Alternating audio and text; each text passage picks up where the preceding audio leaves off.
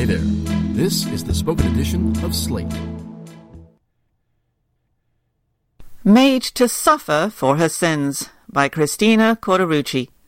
Last spring, Donald Trump and Republicans in Congress worked together to pass a bill that would have gutted the Affordable Care Act. That piece of legislation doubled as an ideological manifesto by letting states waive insurance protections for women who've been pregnant, given birth, survived a sexual assault, or experienced domestic violence, the GOP laid out a medical framework that treated women's bodies as inherently sick, aberrations from the norm. Over the past several months, the Trump administration has further clarified its theories of the female body. The man in charge of refugee resettlement in the US has gone to court to prevent pregnant undocumented teens from accessing abortion care. The US delegation to the World Health Assembly recently used military and economic threats in an attempt to sabotage a resolution promoting infant health through breastfeeding. And at the Department of Health and Human Services, officials cut funding to a teen pregnancy prevention program that has helped teen births reach an all-time low, shifting resources to abstinence-only education. On Monday, Trump nominated to the Supreme Court a judge who is expected to be the fifth vote to overturn Roe v. Wade. And as the government jails children who've been separated from their parents at the US Mexico border, pregnant immigrant women in detention centers are being denied medical treatment and shackled around the stomach. Many have miscarried while in custody.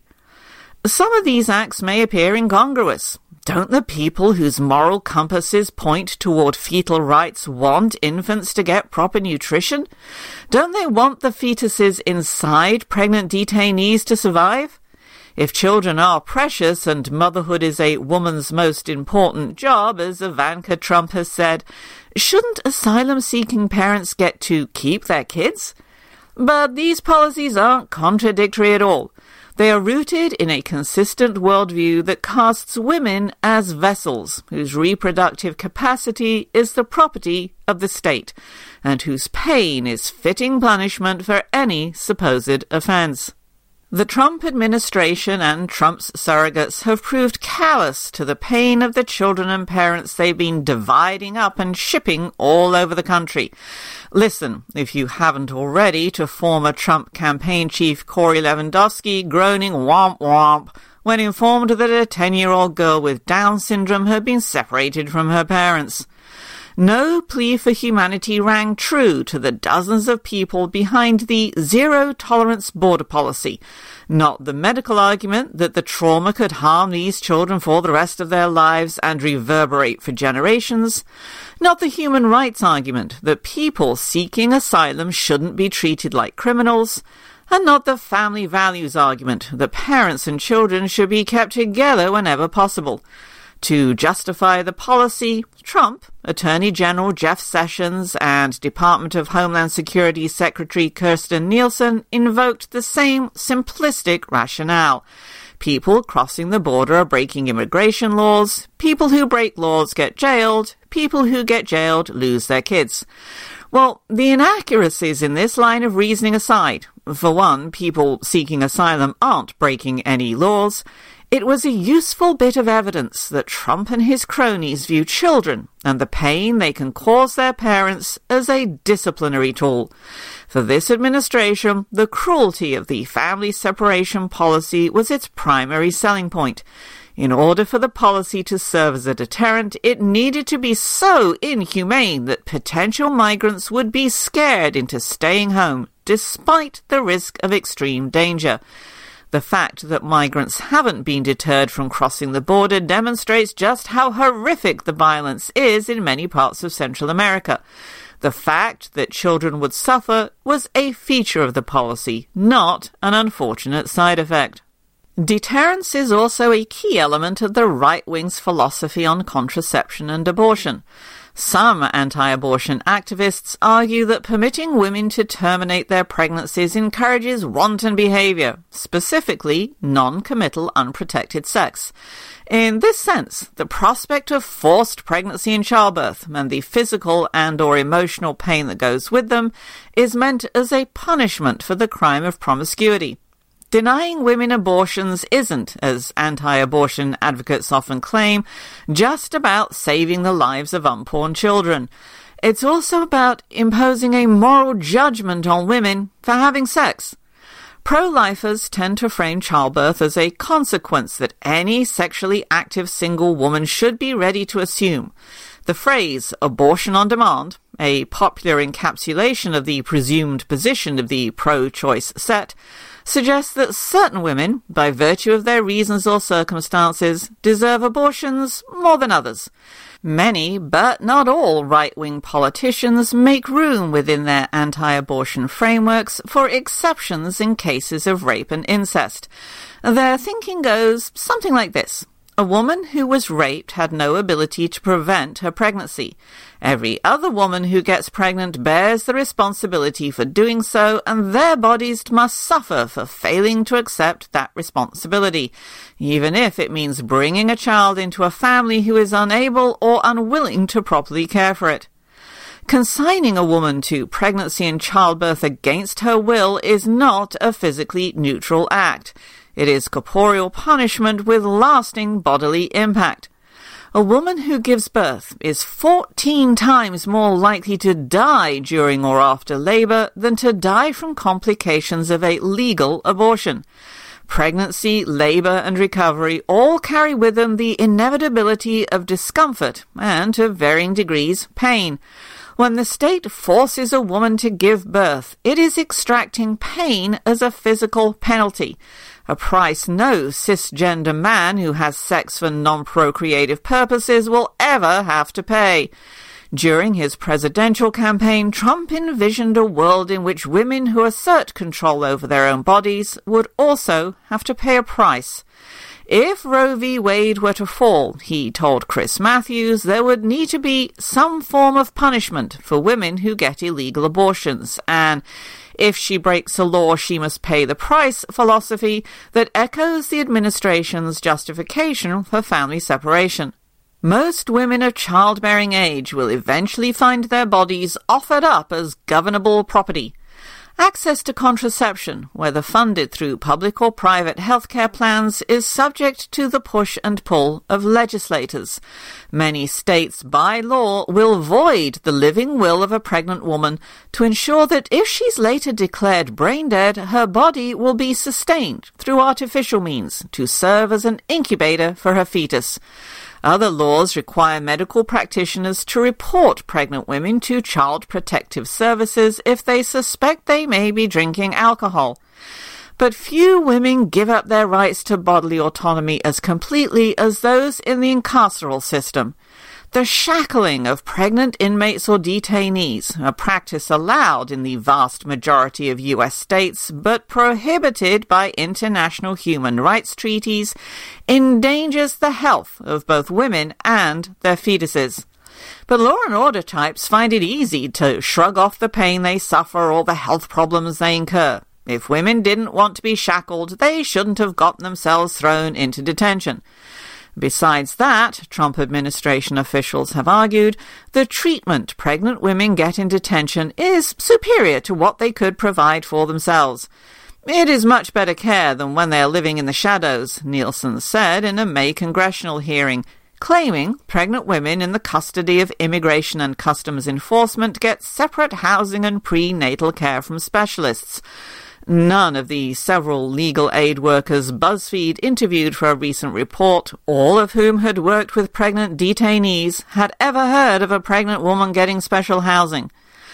Defending his decision to deny undocumented immigrant minors their legally mandated access to abortion, Office of Refugee Resettlement head Scott Lloyd said he was acting in one 17 year old's best interest by refusing her request to terminate her pregnancy, which she said was the result of a rape.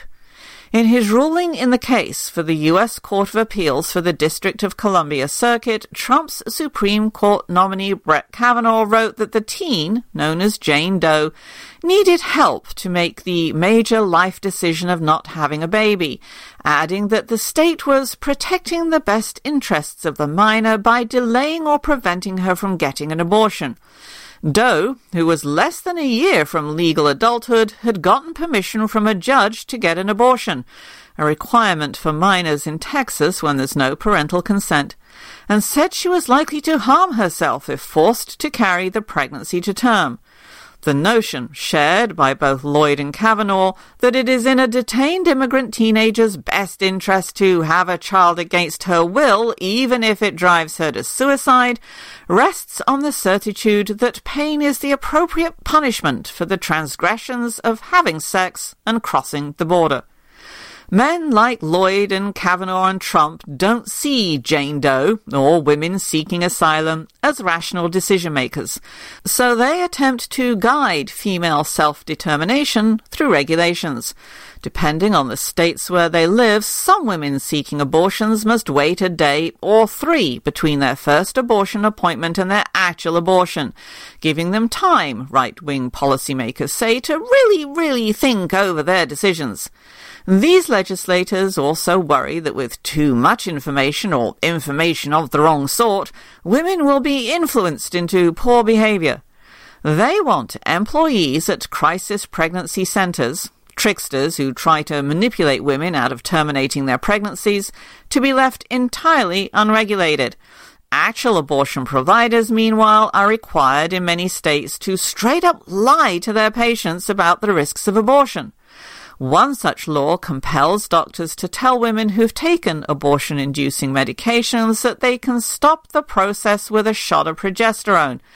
This is called abortion reversal, an unproven medical theory that Lloyd considered testing on a teenage detained immigrant against her will.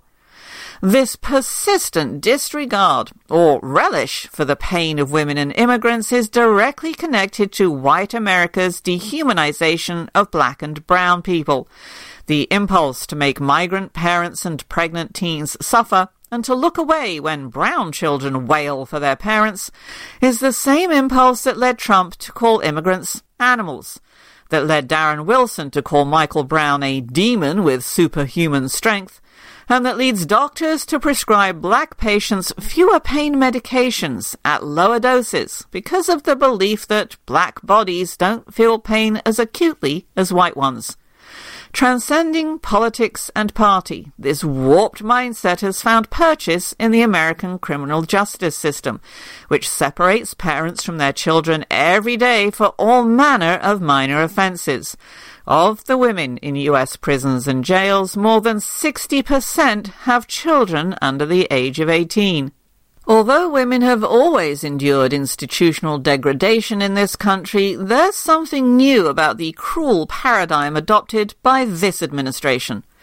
On Trump's watch, women are simultaneously infantilized and demonized, seen as both desperate for government guidance and unworthy of its support, forced to give birth but reviled when they do, and deserving of physical suffering for almost any perceived infraction. Trump encapsulated this posture in an anecdote he recounted at this year's State of the Union address.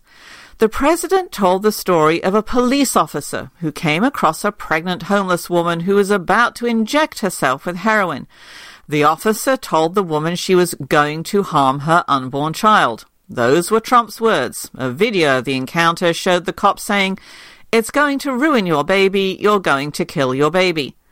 The policeman then produced a photo of his own wife and four children. He ended up convincing her to allow him and his wife to adopt her fetus. There was no policy implication attached to the story Trump told. Nothing about the need for better drug treatment options, affordable housing, accessible contraception, or maternal health care. Nothing about how a pregnant woman was living without shelter in one of the wealthiest and most powerful countries in the world. Nothing about the coercive impact an officer of the law approaching a woman as she committed an illegal act and asking her for the rights to her forthcoming child. There was only a woman unfit to make the right decisions for her baby and her body, and a man, an agent of the state, who showed up just in time to tell her what to do. Trump showed America the baby, who was sitting in the audience that night, but made no mention of how her biological mother had fared. Viewers would have had to read the news to get that information. Any pain she suffered was penance for her own poor decisions, her hardship a plot point in a story about the heroism of a police officer. That nameless woman was less a person than a body, a reproductive receptacle that only matters when it's full.